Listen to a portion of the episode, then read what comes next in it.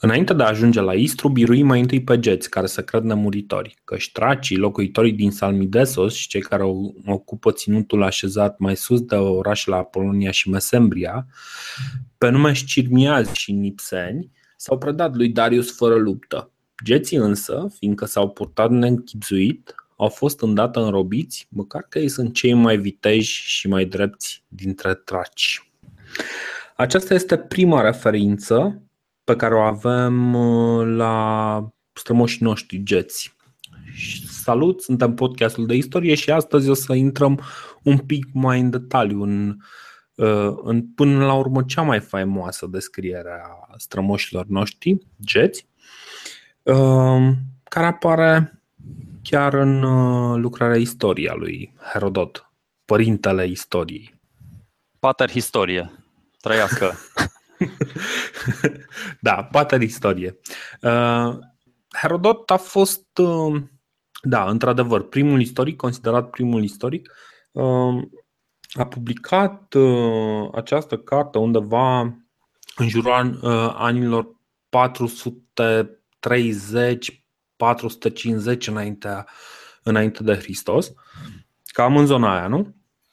Uh, aproximativ. Nu contează așa de mult. Acum, într-adevăr, uh, în, uh, în perioada respectivă și în cultura aceasta elenistică, datele nu erau însemnate foarte riguros, erau raportate la Olimpiade. Uh-huh. Și atunci poți să spui că, nu știu, în timpul celei de-a treia Olimpiade, celei de-a zecea Olimpiade, celei de-a 19 Olimpiade și vei vedea că ai plus minus 4 ani.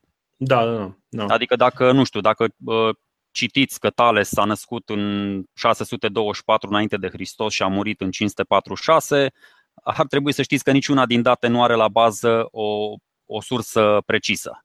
Dar da, deci dacă Tales sunt, a... sunt cumva extrapolate, da. sunt cumva extrapolate. Cumva cineva stă, se gândește, băi, cam pe unde ar trebui să fie chestia asta. Corect. Corect. Și da, așa se întâmplă. Dar pentru contextul nostru istoric, aproximările sunt, sunt destul de, de sugestive. Da, da. Uh, Herodot, un, uh, un grec care nu era foarte grec, sau mă rog, era ionian uh, uh de pe țărmul, uh, de pe țărmul Turciei de astăzi, de la Bodrum sau de la Halicarnas, Mausoleul din Harikar, una din cele șapte minuni antice ale lumii. Exact. Și a opta minune este Herodot din Halicarnas. Uh, bun. Uh, ce se întâmplă? Ce se întâmplă acum? Uh, omul, e, zi. omul e, e foarte cum să spun așa, înaintea vremurilor sale. E pasionat de tot felul de lucruri, să vadă, să călătorească, să afle, să, să noteze, să le spună și celorlalți. Îi plac glumele, îi plac fabulațiile, îi plac chestiile reale, se documentează, tinde să creadă unele lucruri, pe altele le consideră false. O să vedem în toate cărțile, în toate scrierile lui, în acest dialect ionic, el e foarte interesant. După aceea o să vă spunem exact ce a spus, dar mai face unele referiri Uh, la lucrurile pe care le află de la alți călători din înaintea lui. Spune, uh, deși legendele spun că așa, îndrăznesc să consider o fabulație acest lucru sau, deși ăștia zic nu știu ce, tind să le dau dreptate, deoarece am auzit și de la alt trecător chestia asta, pentru că nu poate să le afle pe toate și, într-adevăr, n-a ajuns chiar în toate colțurile lumii. Uh, în primul rând, ce sunt istoriile? Istoria înseamnă investigație. Și uh, volumul istorii, care este prezentat, uh, prezentat în uh, 9 cărți, uh, 9 cărți diferite, uh, se referă la o colecție de, uh, de texte în care el strânge exact asta, mărturiale uh, diversilor călători și părerea lui despre diverse lucruri care s-au întâmplat. Subiectul central al cărții istorii este războiul între greci și, uh, și perși. perși da. Da.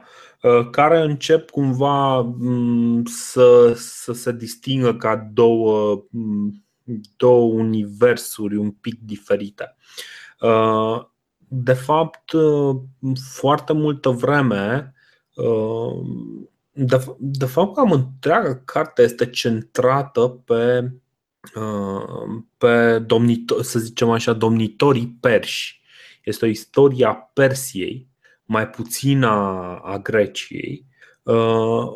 El fiind un, un tip care venea din zona aia, deci el a dus practic informația din, uh, din zona respectivă și le prezenta grecilor, care teoretic își cunoșteau istoria, le prezenta, uh, le prezenta uh, felul în care felul în care au început să au ajuns de fapt la război perși și greci.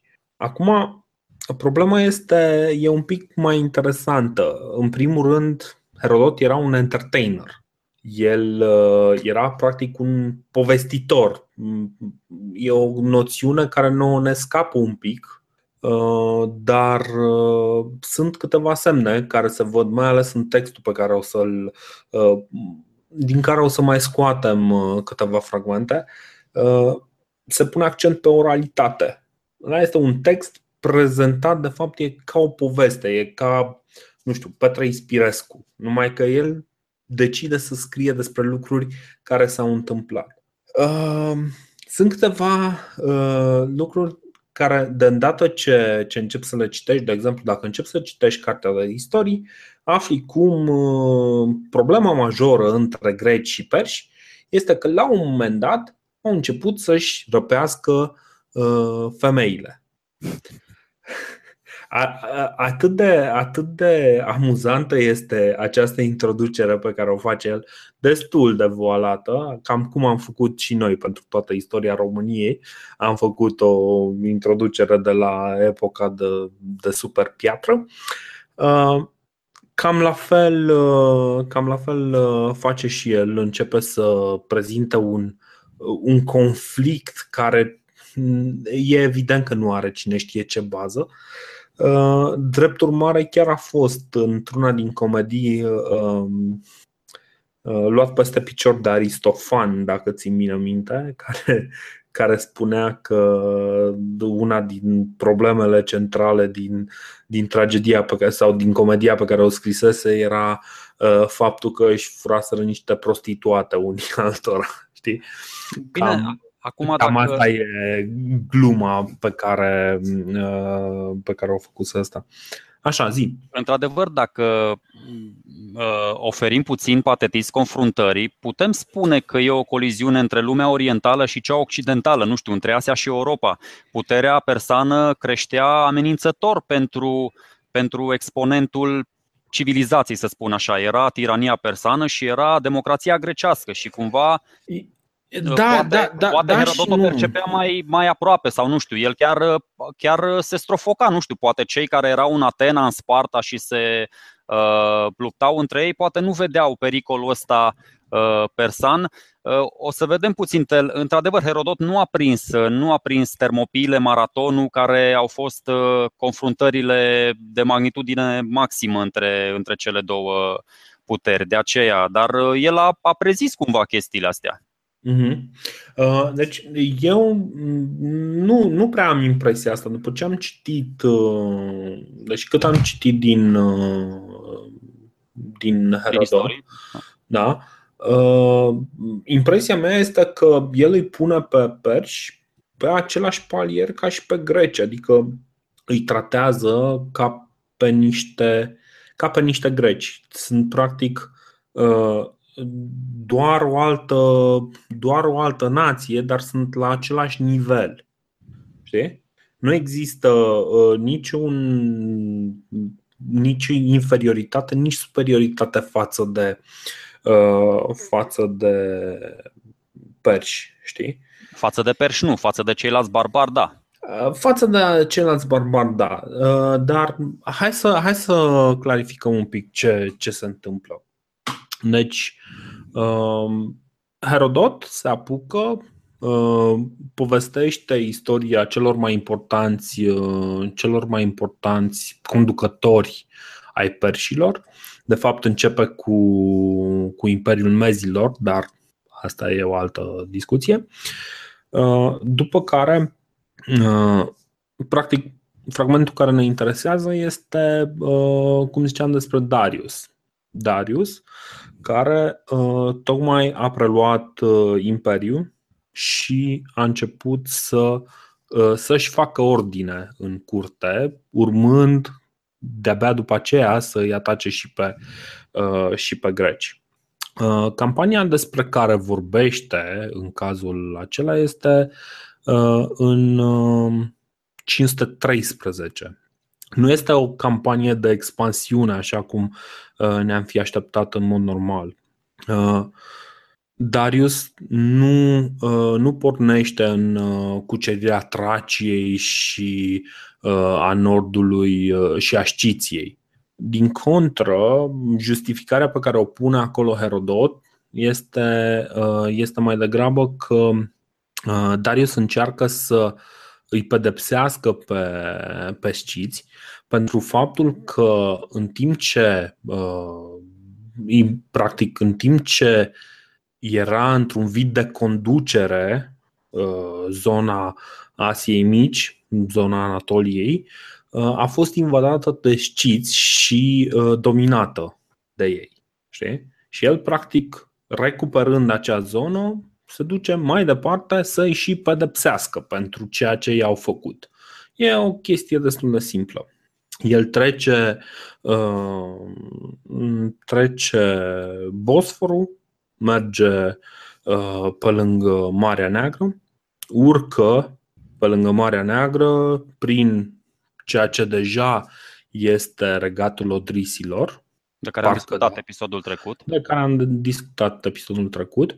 Uh, Odrisii care iarăși sunt totuși individualizați în diverse, nu sunt încă o uniune atât de solidă. Sunt mai multe triburi. Sunt mai multe triburi.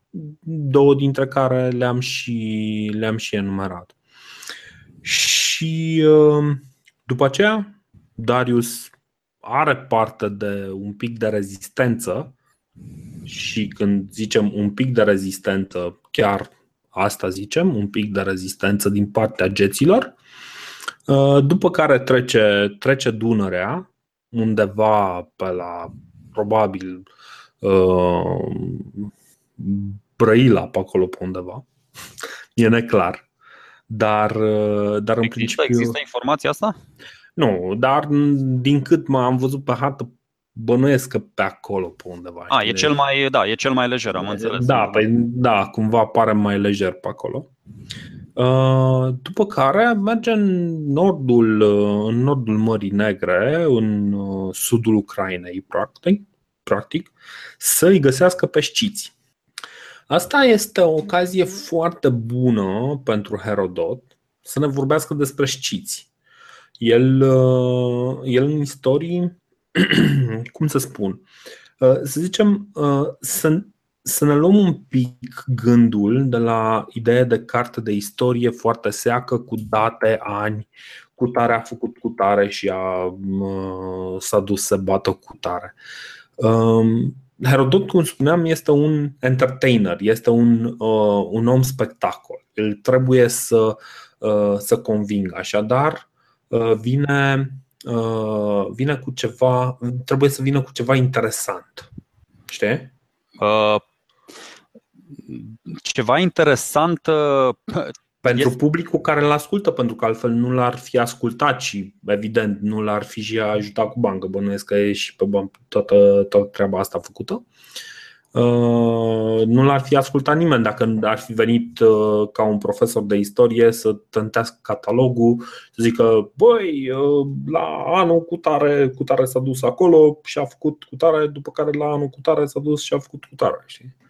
Acum Dacă nu știu care era ceva... nivelul audienței lui Herodot. Înțeleg ce spui, dar uite, de exemplu, mie mi se pare foarte interesant. Herodot spune în aceste istorii că el consideră istoria și geografia ca fiind de nedespărțit.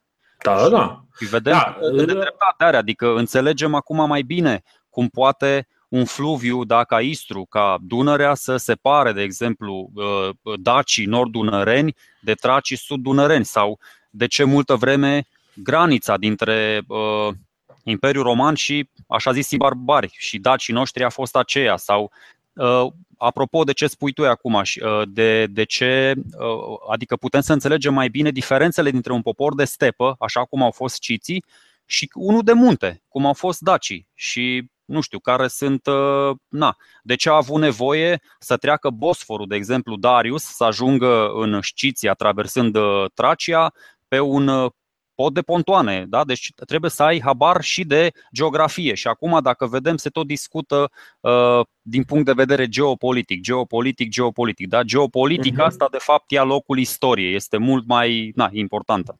Uh-huh. Uh, bun, deci ce se, ce se întâmplă? Încă o dată, foarte important. O, uh, și o să insist pe, pe aspectul ăsta, că mi se pare cel mai interesant. Uh, Herodot încearcă să prezinte istoria într-un fel fascinant. Faptele, lucrurile pe care le investi, investigațiile lui, faptul că el s-a dus să afle cum s-a desfășurat chestia respectivă, nu e suficient că el are informația. Chestia aia nu ar, put, n-ar fi putut să-l ajute cu absolut nimic. Pentru el este foarte important și să Uh, și să prezinte lucrurile într-un mod care să fie plăcut celui care, care stă și ascultă. Știi? Uh, de asta, de exemplu, uite, o să, o să vorbim. Uh, deci, el stă și vorbește. Deci, ce e important de cunoscut este că el stă și vorbește și încearcă să le explice oamenilor din fața lui. Chiar dacă este un text scris, acesta este un text să zicem, sunt un fel de notițe de stand-up, știi? Omul vine, stă, vorbește, fiecare din, din cărțile astea ar fi fost recitat într-o oră, o oră și jumătate, poate două ore, ceva de genul ăsta, care e un interval destul de bun și este un interval în care el trebuie să le explice celor din fața lui ce se întâmplă. Asta ca să, le explice, da, ca da. să le explice, are nevoie de toate detaliile astea. Acum, uh, faptul că publicul lui este cetățeanul grec este foarte important, pentru că trebuie să avem, în momentul în care citim uh, ceea ce scrie Herodot, trebuie să înțelegem ce a scris ca să sune bine pe urechea cetățeanului grec. Și pentru asta trebuie să înțelegem, de exemplu, una din cheile care pentru mine a fost extraordinară în momentul în care mi-a fost dată, uh, cum anume ar trebui să interpretez acel, uh, acea informație că geții sunt, uh, sunt cei mai viteji și mai drepți dintre traci. E un pic mai complicat de atâta. O să reiau un pic fraza pentru că este foarte interesantă. Zice așa: Geții însă, fiindcă s-au purtat nechipzuit, au fost îndată înrobiți, măcar că ei sunt cei mai viteji și, mai, și cei mai drepți dintre traci. Și aici este, este o chestie interesantă. Uh, cheia pe care, care mi-a fost dată și care e, zic, esențială este că, din punctul uh, de vedere al grecului, grec, practic grecul, care se vedea evident buricul pământului, centrul lumii, uh, vedea care vedea în, într-un om adevărat trei calități: înțelepciunea, curajul și dreptatea. Da? În general, toți toate popoarele pe care le analizează, o să vedem că au două din aceste calități. Trei, toate trei le au doar grecii. Corect. Așa. Uh, așa că, punând lucrurile în context și ne uitând fapt, uh, ce am zis la început, uh, ei sunt cei mai viteji și cei mai drepti dintre traci, dar nu sunt foarte deștepți. Cam asta vrea să spună de fapt, uh, de fapt Herodot aici. Și de altfel el chiar zice, zice, geții însă, fiindcă s-au purtat nechipzuit, au fost îndată înrobiți. Bun, cum spuneam și dățile trecute, în general uh, geții apar în, uh, în textele mai vechi grecești în postura de sclavi. Putem să vedem aici și un context de ce au ajuns în postura de sclavi. Clar însă, discuția este un pic mai lungă. Știu că poate părea puerilă, dar am și o interpretare. Asta depinde, știu, depinde că, uite, eu aici citesc uh, mai multe traduceri. După un uh, Legrand, traducerea după un Petazzoni, uh, sunt mai multe traduceri. Într-adevăr, e una, mă rog, stupidă, dar o să vă o prezint așa cum, cum este. Cred că la Mircea Eliade am citit-o și era doar cu titlul de nu știu, și altele, uh, acel cei mai drepți, de fapt, era cei mai nobili. Și, de fapt, geții sunt uh, latura nobilă, adică sunt acei tarabostes din, întreag, din, din întregul neam tracic. Știu, e foarte, e foarte aiuristică explicația. Cumva, uh, tracii, populația asta comună, era la sud de Dunăre și nobilii erau la nord de Dunăre. E doar cu titlul nu, de. Asta, asta este o fabulație, nu are cum să fie. Este o fabulație. Este doar o fabulație, dar m-am simțit dator să, nu știu. Apropo de uh, glumițele, de fabulele lui Herodot, ca să, da, să prezentăm istoria într-un mod un pic mai, uh, mai zâmbitor pentru publicul nostru. Uh, mă, uite, deci pro- problema e, uite, tu ai ridicat, uh, ai ridicat o chestie foarte interesantă. Noi acum am intrat pe un, uh, pe un teren minat terenul minat este istoria veche, istoria, să zic așa, istoria geților și dacilor pe care acum avem diverse curente de patrioți de carton care încearcă să, să reinventeze fiecare detaliu uh, pe care îl văd scris. Știi? De asta, de exemplu, genul ăsta de interpretări în care, da, da, da, de fapt ăla se traduce nobil și de fapt uh, nu. Uh, dacă ar fi fost o astfel de separare, ar fi fost o chestie pe care Herodot ar fi vrut să o zică, pentru că este într-adevăr interesantă. Acum uh, să, să mai explic un pic încă o chestie. Deci, fragmentul despre geți este destul de scurt. El scrie destul de puțin despre, uh, despre geți. Scrie mai mult despre traci sau despre sciți, mai ales despre sciți, puțin mai mult despre traci. Uh, problema lui este că el nu prea are, iarăși, cum spuneam și săptămâna trecută, nu prea are contact cu geții. În schimb, din ceea ce povestește, el a avut uh, contact cu sciții. A reușit însă să culeagă niște informații și, și o pune aici. Uh, el culege practic uh, informații în cărțile lui, informații despre trei tipuri de popoare. Popoarele care sunt la egalitate cu ei, care, uh, cu grecii, care sunt, care sunt persii, persii cu care ei aveau un conflict deschis în momentul respectiv.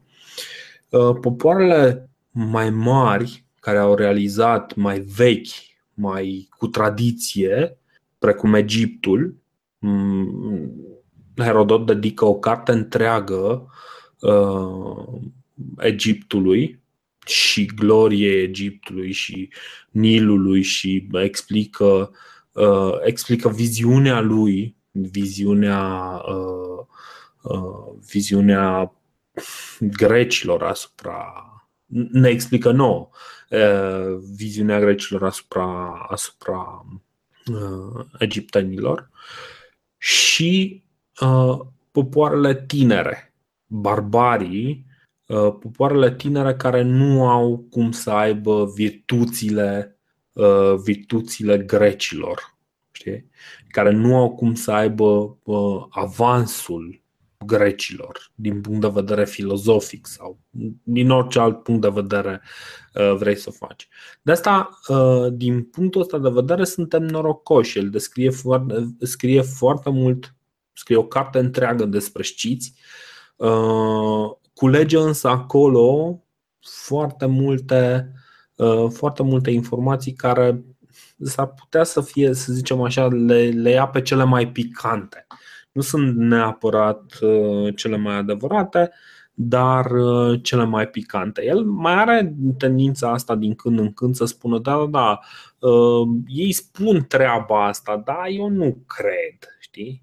Dar pe de altă parte e ca treaba aia, știi că spui o prostie, o explici în mare detaliu, după care în momentul în care zici, bă, dar eu nu prea cred chestia asta, tu ți-ai făcut efectul.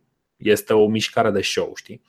Omul și-a făcut, și-a făcut spectacolul și, și a ieșit uh, um, senzaționalul, partea senzațional din, Bine, este, este evident că în anumite situații exagerează grosolan.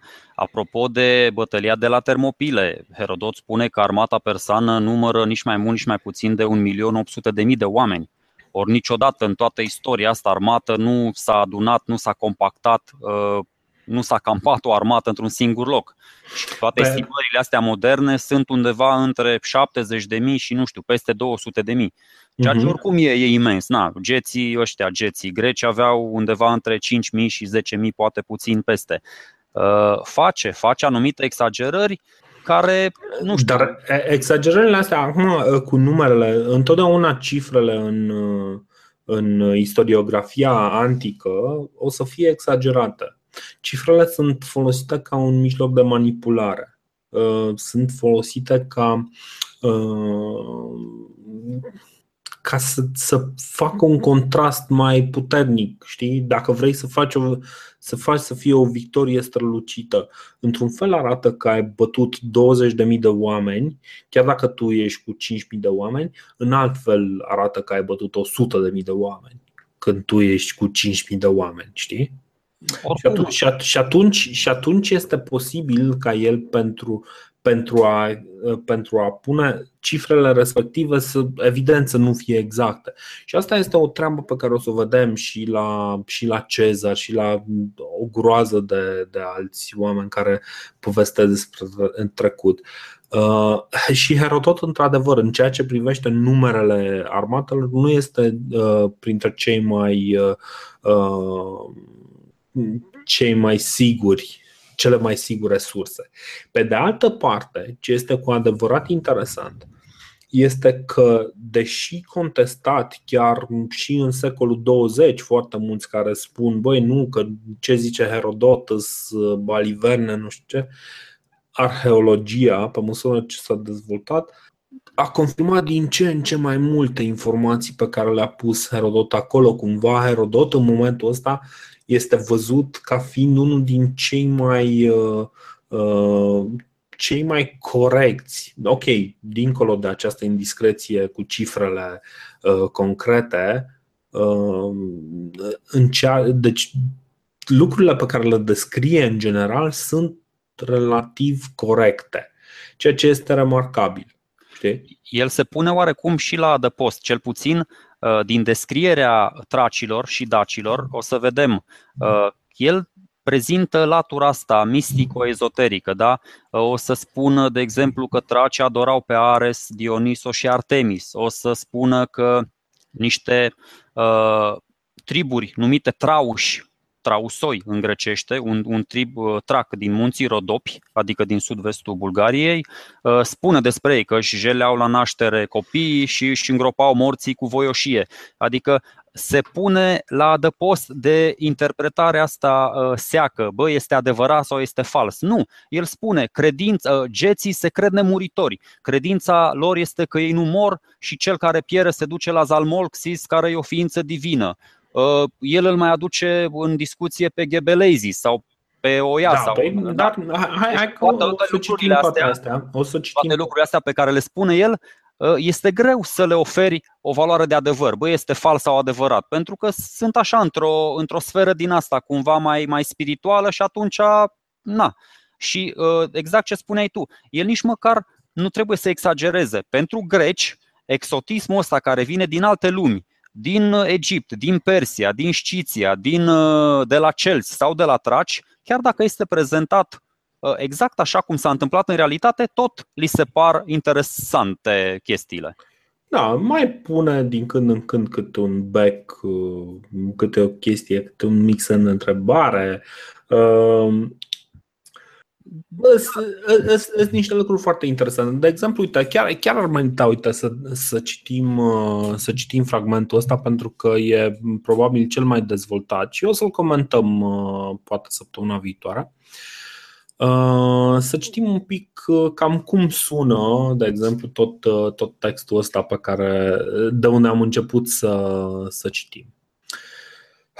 Zice, zice așa, Geții însă, fiindcă s-au purtat nechipzuit, au fost îndată înrobiți, măcar că ei sunt cei mai viteși, cei mai drepți dintre traci. Iată cum se cred nemuritorii geții, uh, nemuritori geții. Ei cred că nu mor și că acel care dispare din lumea noastră se duce la zeul Zalmoxis. Unii din ei îi mai spun și Gebeleizis.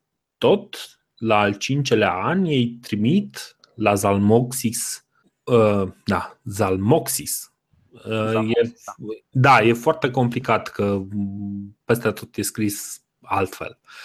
Uh, un sol tras la sorți cu poruncă să-i fac cunoscute lucrurile uh, de care de fiecare dată au nevoie. Iată cum îl trimit pe sol. Unii din ei primesc poruncă să țină trei sulițe cu vârful în sus, iar alții uh, apucând de mâini și picioare pe cel care urmează să fie trimis la Zalmoxis și ridicându-l în sus, îl azvârle în suliță. Dacă străpuns de suliță acesta moare, geții ă, socot că zeul le este binevoitor. Iar dacă nu moare, aduc învinuiri solului zicând că e un om ticălos și, după învinuirile aduse, trimit un altul, căruia îi dau însărcinări încă fiind în viață.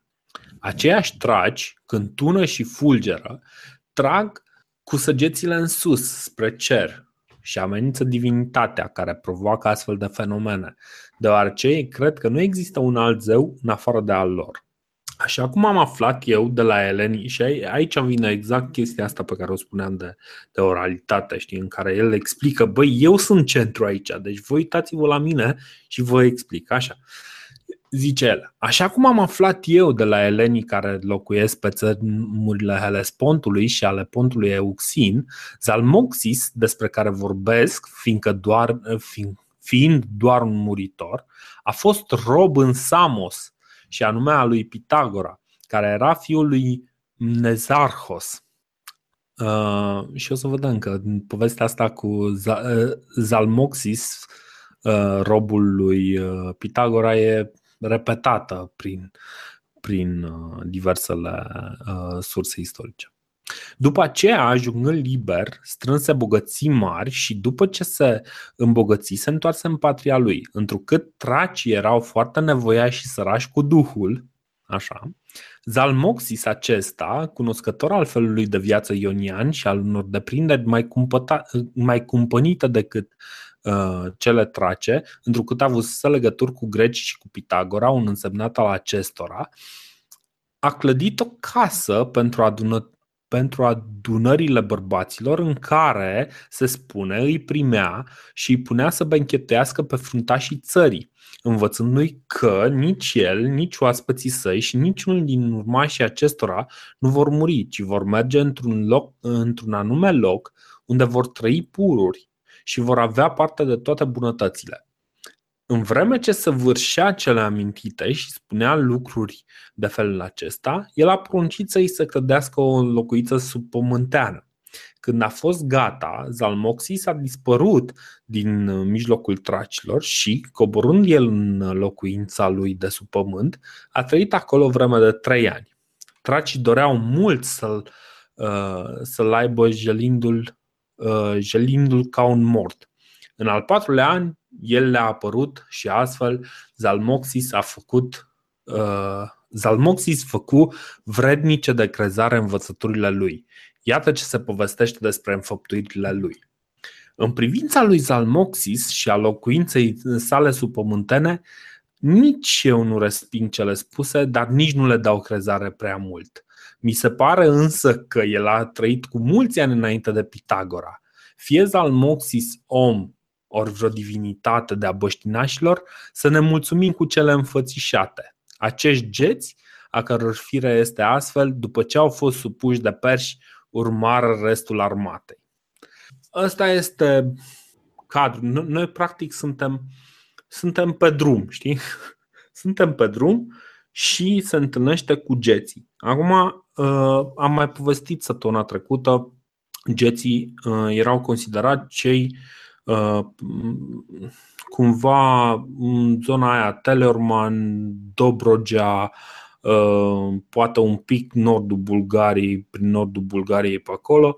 Uh, pe acolo, alea sunt triburile pe care le numim geți și pe care el le numește geți. Știi? Doar așa, ca notă, aș dori să spun una, două, trei clarificări. Uh, contează foarte mult și cine face traducerea și cum o traduce și acum contează și cum se realizează comentariul ăsta pe text, cum ai spus și tu, dacă se face într-o notă realistă, uh-huh.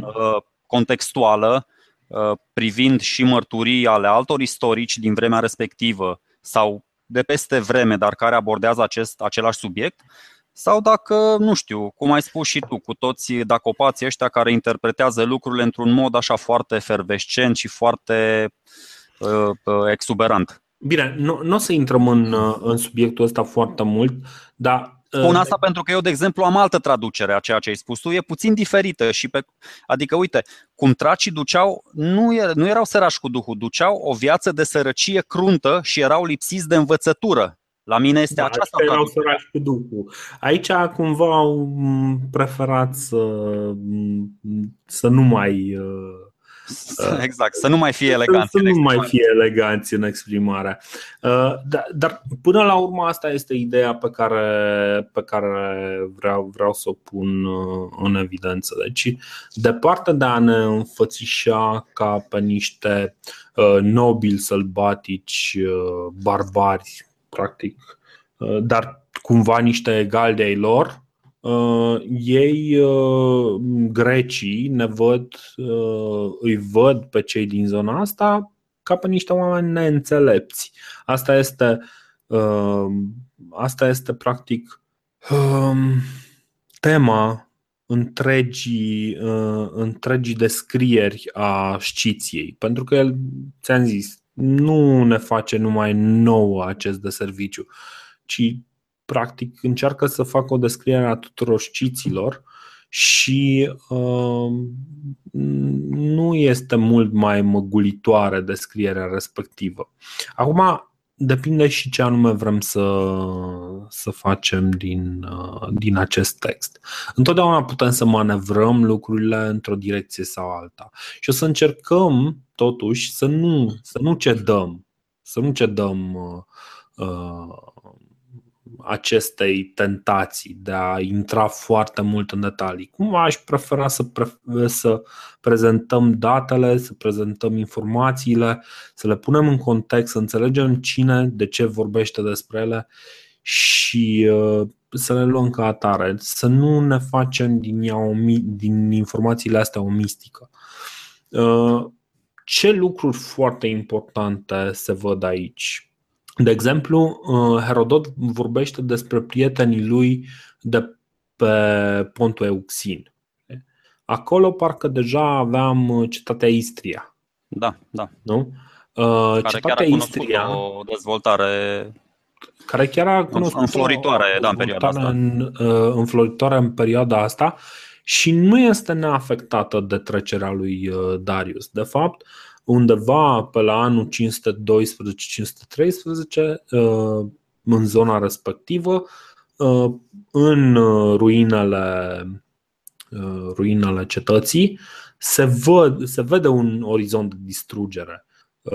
Cetatea a fost distrusă într-adevăr, a fost cucerită de, de Darius sau de un comandant de-al lui, că nu trebuia să se ducă el personal, că nu trebuia să le facă el pe toate. Cred că a fost mai degrabă un comandant, da. Da, și, uh, și se vede că a fost distrusă uh, și, într-adevăr, ce, ce se întâmplă este Asta e cumva un spoiler pentru ce se întâmplă mai departe.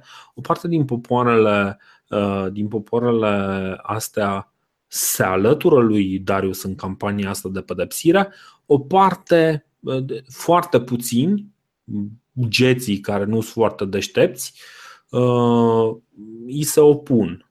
Știi? De exemplu, o să vedem că el va face un pod peste, peste Istru, peste Dunăre. Și acolo va fi ajutat de niște ionieni, care, apropo, îl și salvează. Asta este, asta este surpriza foarte interesantă, știi? Mm, și îl salvează în ciuda faptului că uh, absolut tot se întoarce contra lor. E și o salvare de aia așa pe ultima sută de metri ca în filmele uh, ca în filmele ca în thrillerele moderne. Uh, pove- povestea e interesantă, dar a, asta zic, deci cumva trebuie să înțelegem uh, geții în această poveste sunt o piedică sunt câteva detalii interesante. De exemplu, el poate, Herodot poate a vorbit despre nemurirea, uh, nemurirea geților pentru că uh, vrea să dea un, uh, o explicație celor care îl întrebau, băi, ok, dar ăștia de ce s-au opus? Știi, adică toți ceilalți nu se opun, ăștia de ce s-au opus? A, păi da, ei credeau în nemurire. Păi cum credeau în nemurire? A, păi stai să zic de Zalmoxis, că ăsta făcea așa și pe dincolo, dar ăsta a fost unul trimis de greci. Era un băiat deștept trimis de greci. Deci, deci cumva ne, dincolo de colocvialism ăsta, cumva așa ar trebui să vedem uh, toată povestea asta spusă. Și, și mai e ceva. Uh, acolo într-un context cu un anumit motiv. De obicei, în istorie, uh, cu cât ești mai departe de evenimentul respectiv, tinzi să rostogolești informația celui care a fost mai apropiat de evenimentul respectiv.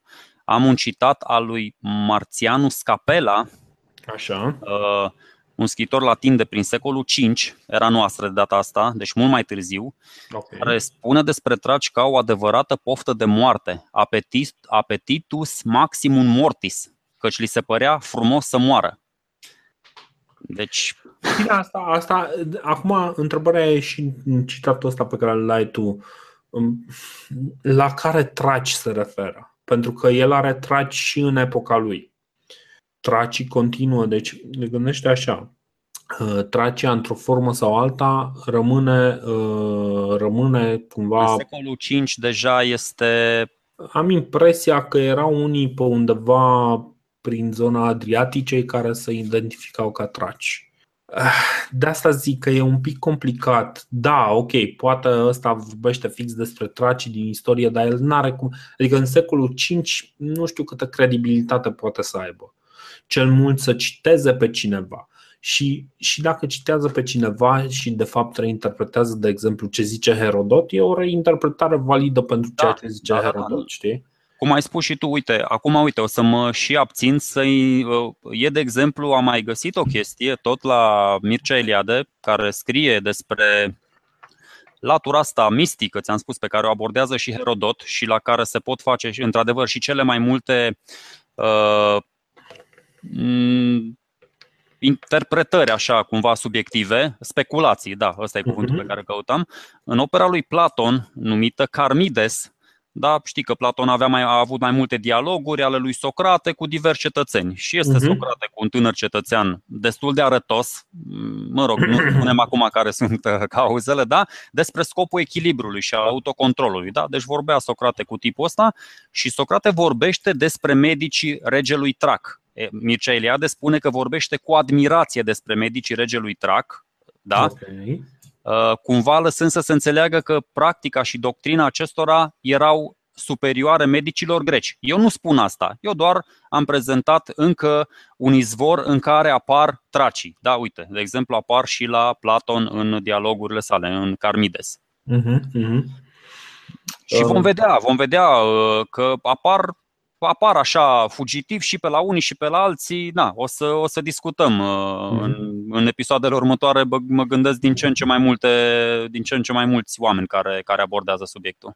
Uh, cred, cred că am putea să, stă, uh, să stăm încă ceva mai mult să vorbim despre uh, despre ce se întâmplă ce se întâmplă în perioada asta, dar nu știu cât de important este pentru noi sincer, chiar nu știu. Uh, poate uh, această, această referință că practic noi suntem cumva niște victime colaterale uh, nici nu încearcă, nici nu aflăm foarte multe de fapt. Cele mai multe informații pe care le aflăm, le aflăm despre sciți. Acum, nu este imposibil să credem că uh, că sciții și geții nu ar avea niște lucruri în comun. O să vedem când ne întâlnim data în episodul următor în istorie, o să găsim niște geți care sunt călare, uh, sunt ca și, uh, ca și sciții din multe puncte de vedere. Au e, e, imposibil, e imposibil să fii vecin cu cineva și să nu ai anumite frecușuri, anumite interacțiuni. O să vedem că da, da. Chiar, chiar au fost uh, mici conflicte așa de frontieră, să zic așa. Dar, uh, iarăși, aș prefera nici să nu încercăm să găsim prea multe înțelesuri în acest episod. Uh, ăsta este un episod. Efectiv, cineva a trecut razan pe lângă noi, a povestit vreo două, trei lucruri care se întâmplă aici. Poate săptămâna viitoare o să mai stăm un pic să, să vedem lucrurile, că mai sunt câteva detalii aruncate aici colo și o să, o să încercăm să vedem ce se întâmplă mai departe. De acord. Da. Ne auzim atunci săptămâna viitoare. Ciao. Salutare.